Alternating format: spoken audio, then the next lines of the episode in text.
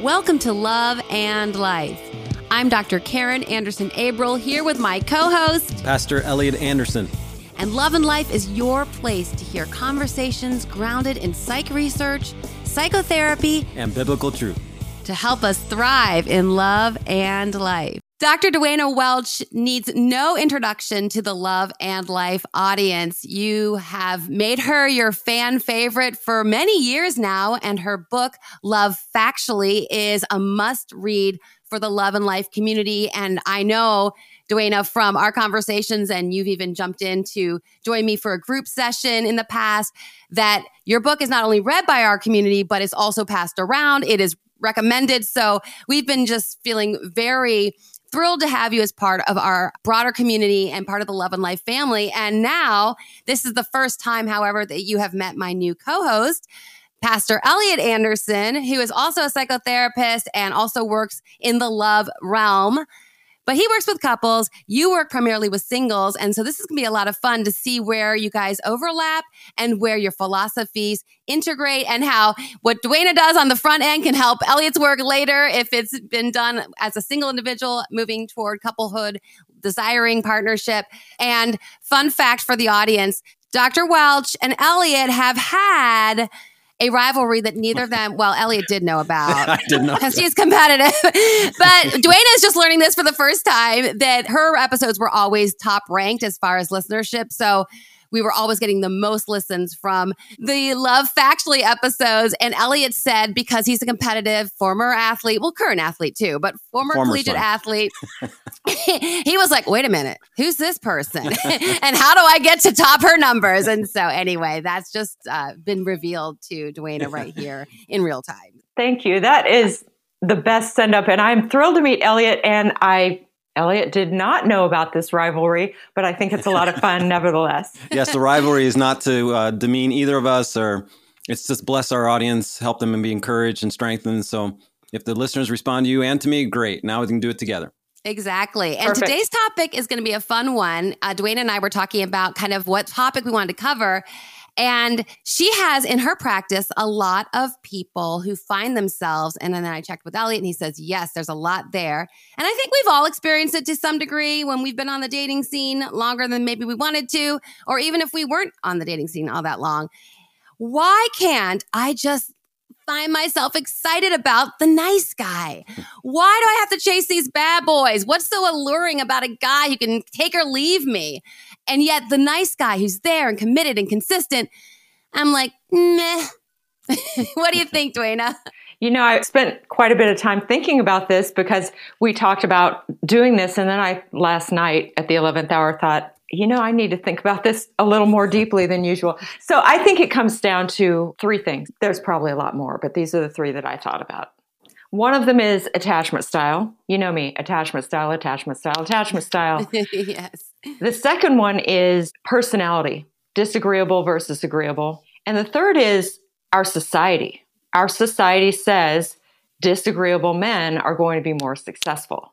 And when you look at how women act when they're young women, when they're in high school, they usually do prefer disagreeable males. They prefer disagreeable young men because if you look at high school, many times it is the disagreeable young men who do get the status, the prestige.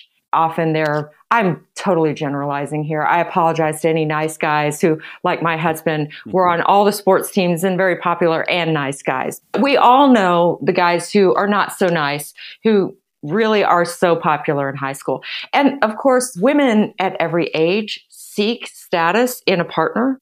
They all seek it. So you're cutting your teeth on an age group that has something that's not going to serve you very well. So I think there's some cultural expectation there as well. But I, I, really believe like it's all those things. Even women in midlife believe that nice guys finish last. And I just read research the other day that went along with research I read 10 years ago, that went along with research from 10 years before that. They all say the same thing, which is nice guys finish first. They're more likely to be promoted. They're less likely to be fired.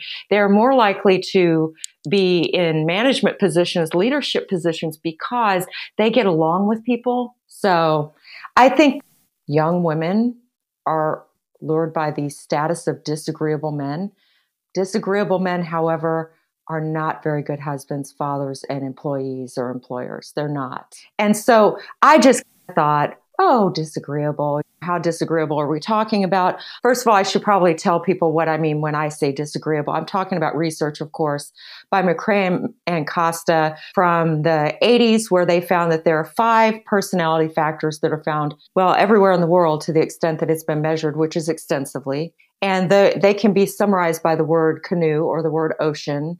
O is openness to experience versus people who new experiences may be more off putting they don't want to have new thoughts and new experiences in their life. The C is for conscientiousness. I want to do it just right versus people who, eh, good enough. You don't want an engineer who goes, yeah, that, that looks fine. on, on the bridge that you're about to drive over. Exactly. Yeah. I'm not saying that, and by the way, it's like North and South Pole. Very few people live at the North and South Pole most of us are more toward the middle. But people who are more conscientious, they want all the I's dotted. You want a CPA who's conscientious. You want an engineer who scores really high on conscientiousness. And then other people are more loosey goosey. And those people are less conscientious usually. Openness to experience, conscientious. The E is for extroversion, people who are outgoing.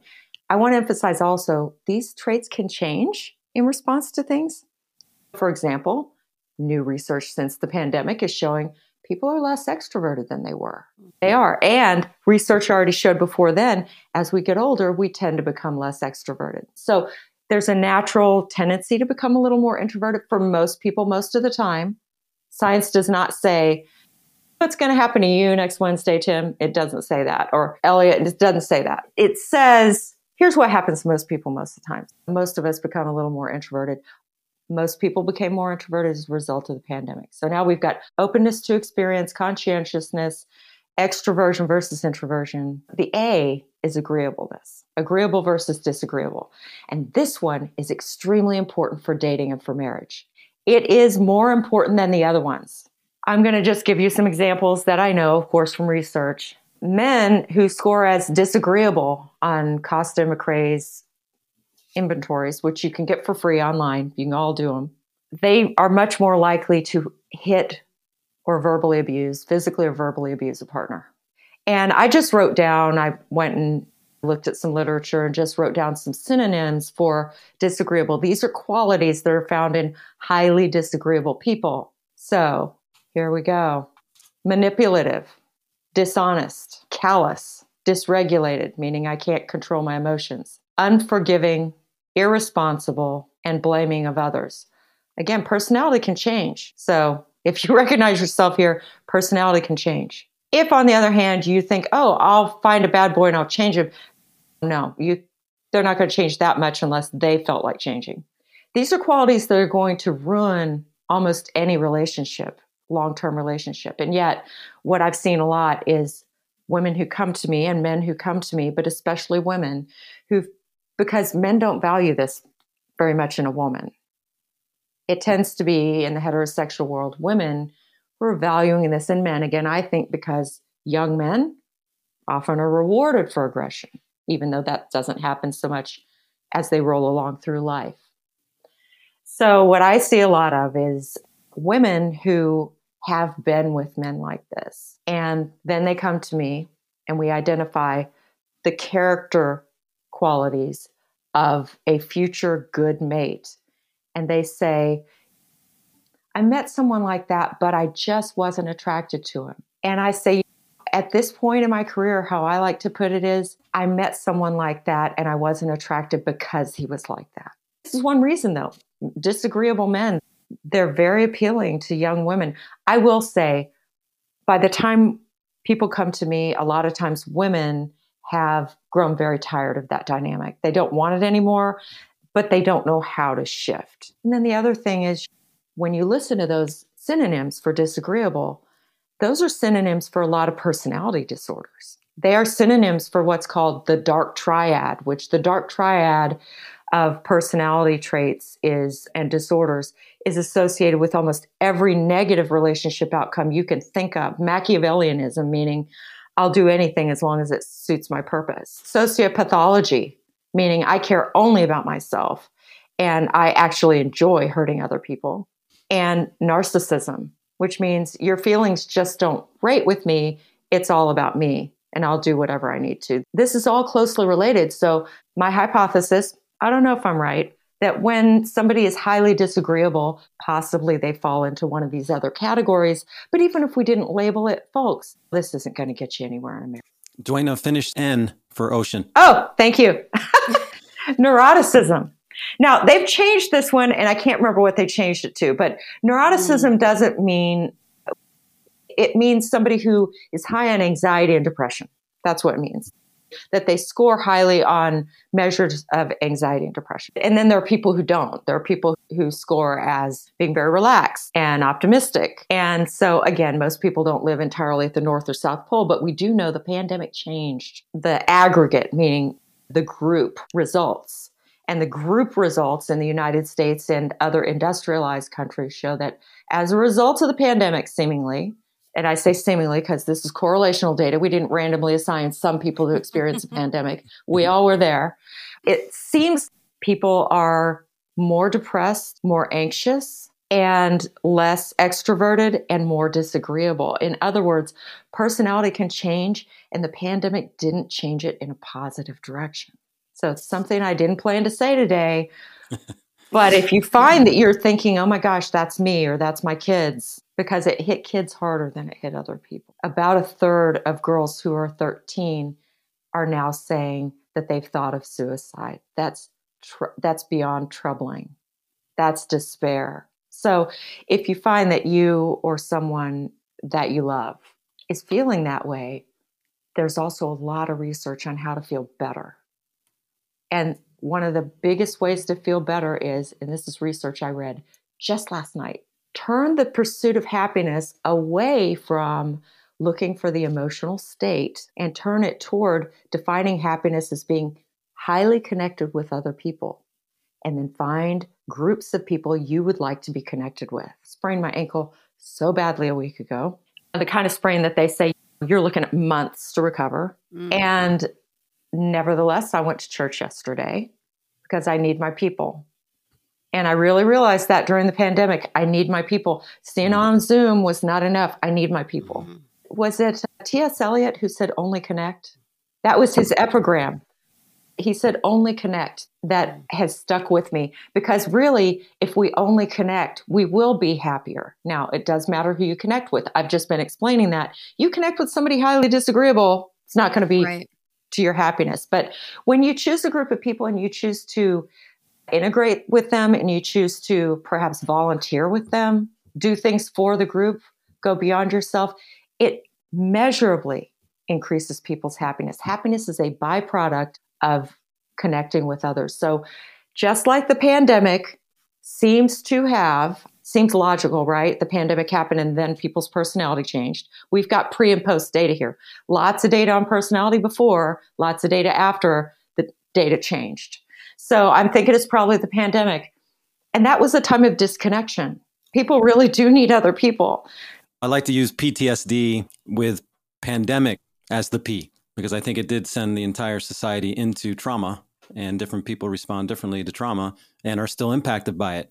So, as a former disagreeable bad boy, Duana, I want to give you a little bit of that perspective from my masculine side. Completely agreed with everything you said and the whole societal framework and your main points there. I loved them. I think often disagreeable men, when we're young and choosing to find identity through that aggression and that breaking the rules and going outside of the lines, does naturally draw some feminine nurturance and nature, almost a little bit of the old taming perspective. So I was drawn to similar spirited women, but who were contained and controlled, who had that edginess or had some feistiness, but also didn't want to be in trouble with the law or the principal or the dean. And I wonder at times when I'm working with couples then that are, like you said, at that point where they married the disagreeable man and now they're tired of it and it's frustrating because there's not a lot of change and we're still in the dark triangle every day i often see when we go back into the history a little bit about the attachment and how they've developed that relationship a lot of recapitulation a lot of father wounds with a disagreeable father who did not give her the attachment she deserved, the cherishing, the honoring, the feminine appraise. And she now is trying to get that in a healing fantasy, if you will, get that from her man. And the enjoyment of that dance early quickly fades. We think about ocean. I teach Costa McCrae Ocean as well in my personality class. When we talk about it in class, we talk about you don't want to be in the ocean in a boat with a highly neurotic, disagreeable, anxious, angry person. So making sure you know who's in the boat with you, because otherwise the ocean is not so pretty anymore. It's pretty overwhelming. And so I think about that correlation and that recognition. And so a lot of the ladies I work with that have been hurt severely, abused, cheated on, betrayed, lied to, deceived, all those things, when they are trying to heal and find the new man that nice guy is actually way more intimidating than another bad boy.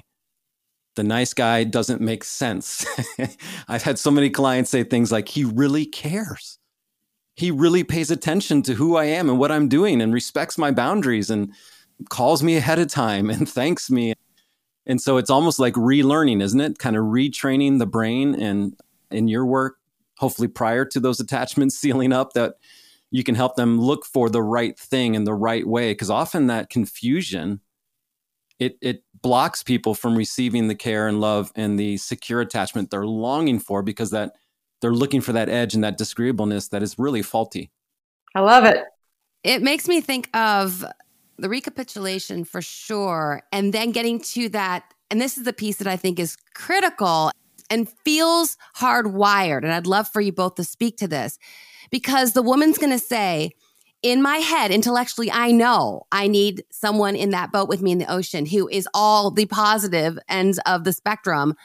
And yet, when I meet that guy, I'm either, like you said earlier, Duana, I'm either not attracted to him, but even further, they can be like, I get the ick. Like, it's just like, it's beyond me. It's like, he, I'm turned off, even though I recognize in my head that this these are all the things I tell myself I want, but I can't. And the part that feels hardwired, as I was saying, is the part that feels like, how can I change my attraction to someone?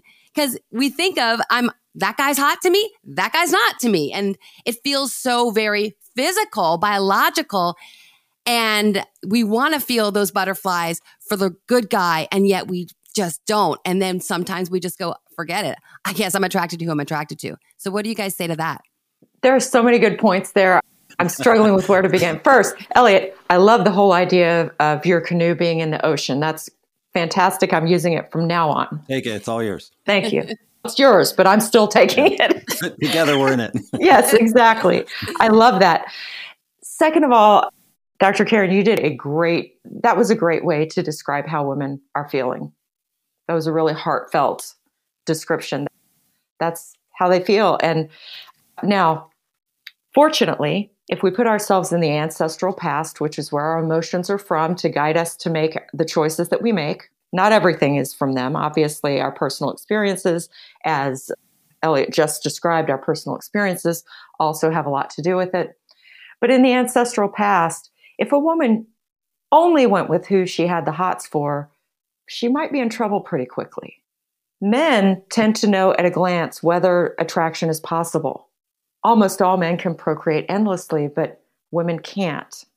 So this means men need to be able to know at a glance is this somebody who can cast my genes forward or not? They're very good at that. They don't have to use, as Francis Bacon did, really and truly, he did this. He used a sextant to measure women's waist to hip ratio from a distance. and they don't have to do that to know that she's fertile.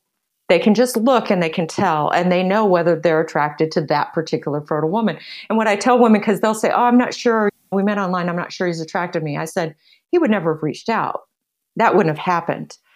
Well, I don't know if I'm attracted to him. Yeah, because it makes sense for you to withhold judgment. Unfortunately, the world of online dating, which I love the world of online dating by and large, by the way, because it's a great tool if used properly. But the world of online dating puts everyone in the boat of, am I attracted to you or not, right at first. And women are now and have been, I don't know, for 15 years now, approaching me saying, I just don't get attracted to people at first, or the people I get attracted to at first are often not good for me. Okay. Numerous studies, including studies that have been done in the last year or two, have shown that the biggest predictor of whether most men will cheat is whether they can. That how happy their committed relationship is doesn't have anything to do with whether they will, and that they are not less happy in their committed relationship as a result of having what the scientists call extra pair bond or matings and what I call cheating. So men see infidelity very differently than most women see it. And because women, there when I was growing up, there was a country song called Lonely Women Make Good Lovers. And science completely bears that one out. Happy wife, happy life.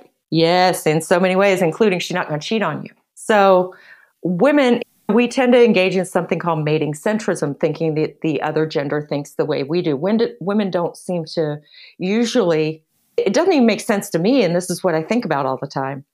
You mean that guy who's happily married is getting some on the side and then going home to his wife and it's all cool for him? It's, a, it's not bothering him.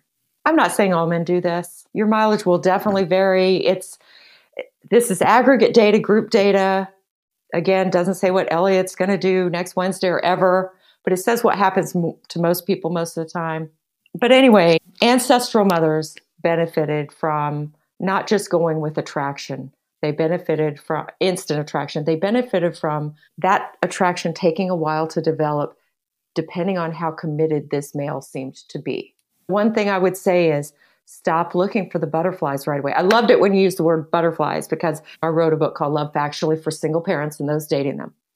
And one of my former clients allowed me to use a series of letters we wrote back and forth to each other when she was first dating this guy. And she kept sending me letters that said, I don't know, Duana, he's a really nice guy, but I'm a nice guy, but that's why I call it nice guy butt syndrome. Mm-hmm. He's a really nice guy, but I, I, just feel like I want to be his friend. I just want to talk to him. I don't want to touch him. I, I don't really want, I can't picture us kissing. I, I, really don't know that I ever want him to hug me or hold or hold my hand. And I said, look, you close down a restaurant, you talk for six hours. You don't get that every day. He knows he's a big boy. He knows he doesn't get every woman he goes for. He knows he's taking a risk. It's interesting to me how many women, and especially those of us who are anxious attachers, feel like we have to be responsible for the other party's emotion. We have to be respectful. But these are men. They compete for everything they have.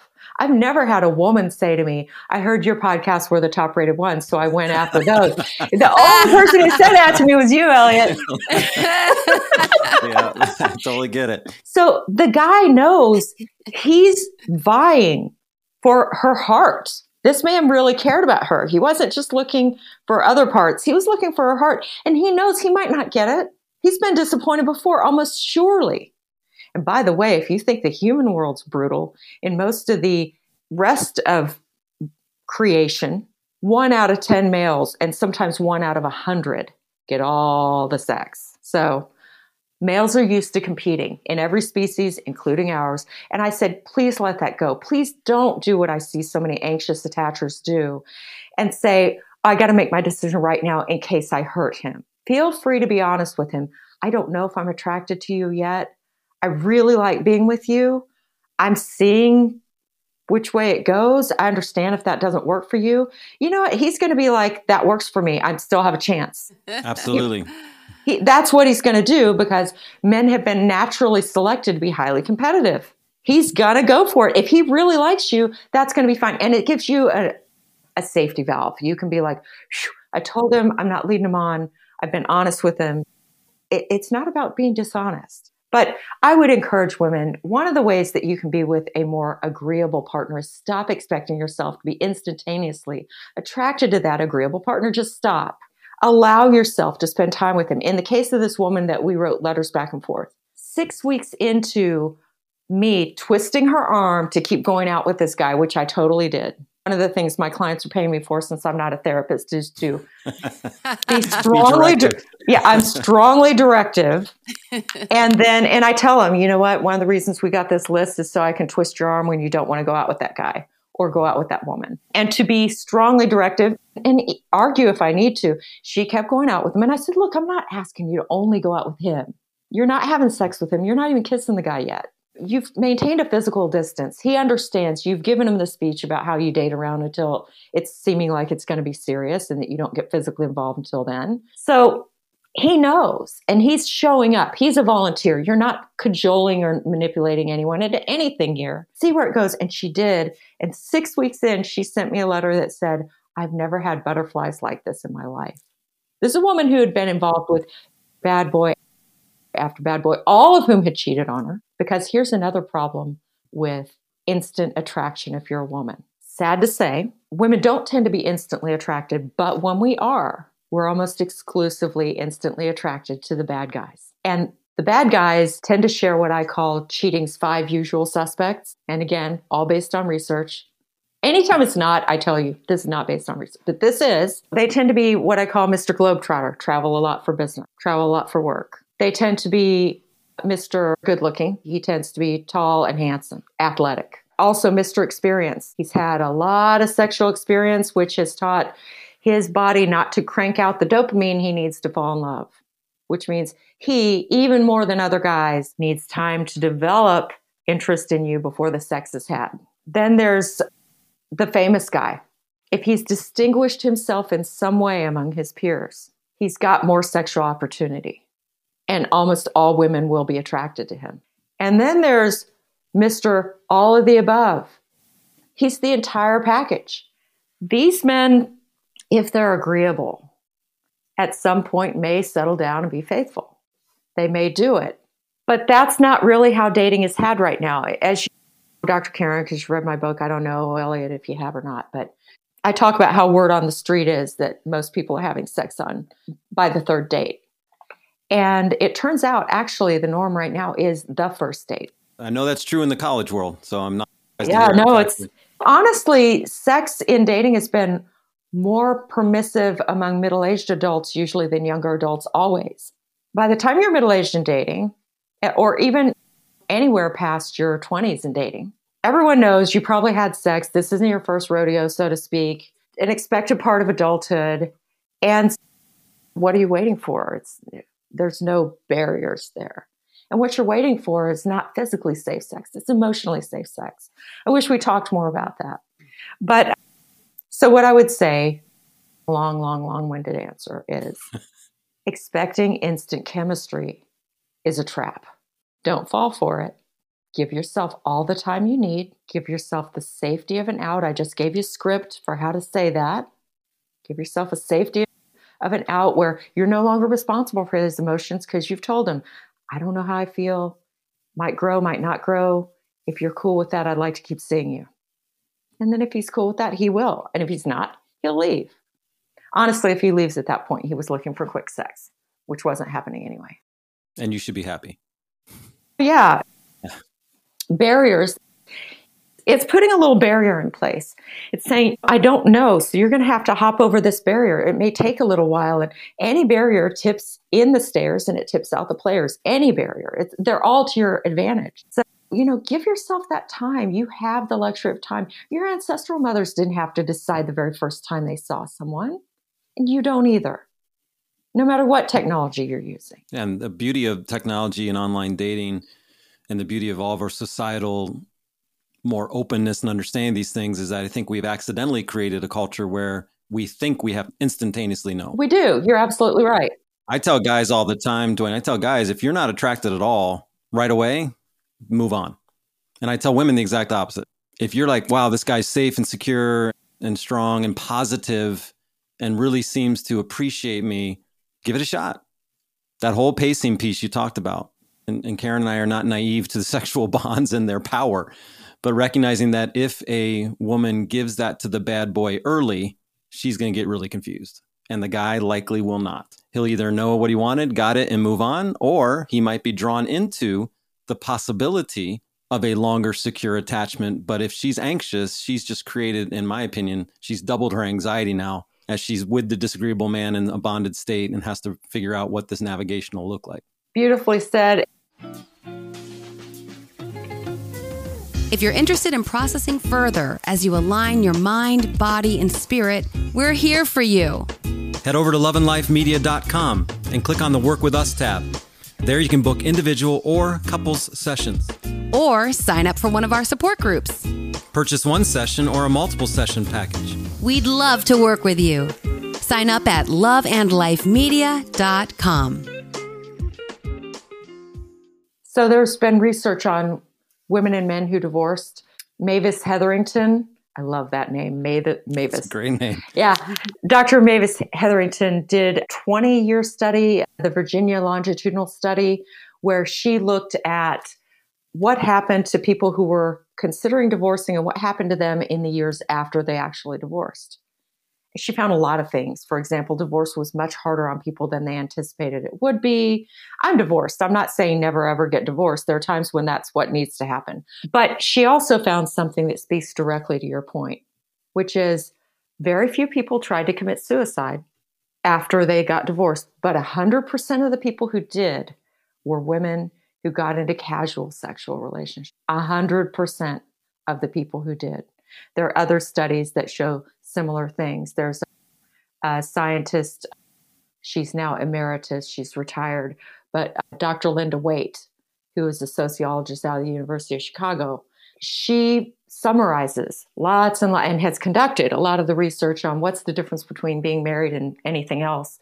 And she said single women who they're divorced and they have children, their rate of depression is exceptionally high if they have casual sex or if they move in with somebody who didn't propose and plan the wedding before the move in. High rates of anxiety, high rates of depression. So I would take your statement about doubling it, and it's probably even more than that. Yeah, that's sad. And I know from the research, Duana and Karin, that for young women, like high school aged women, early sexual relationships is the quickest predetermined depressive cycle as well. Whereas for men, it's more about the addictions. Young men with drinking too much, starting heroin, cocaine, painkillers. So again, interesting how the male is more about his own personal choices, the woman about the choices with someone, which I think again goes into some traditional historical ancestral gender. Yeah. Did you know women go through puberty faster if there's a stepdad in the house? I remember that from That's my a cool developmental courses. Yeah. They go through puberty faster. And one of the hypotheses, of course, we don't know exactly why that happens, but one of the hypotheses is she needs to develop faster so she can get out. Mm-hmm. She can mate and get out. And a lot of times, those early sexual experiences, many of them were not chosen. For sure.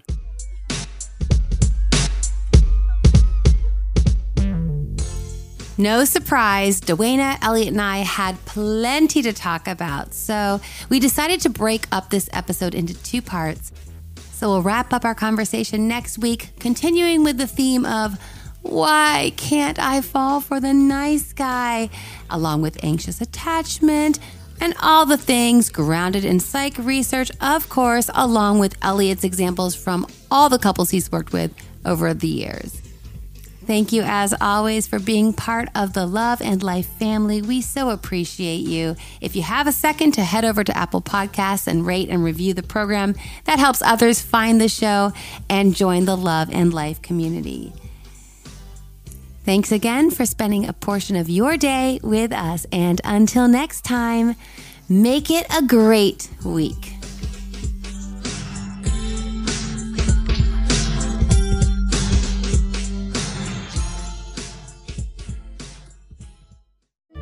Love and Life is produced by Tim May and hosts and executive producer Dr. Karin Anderson Abrell.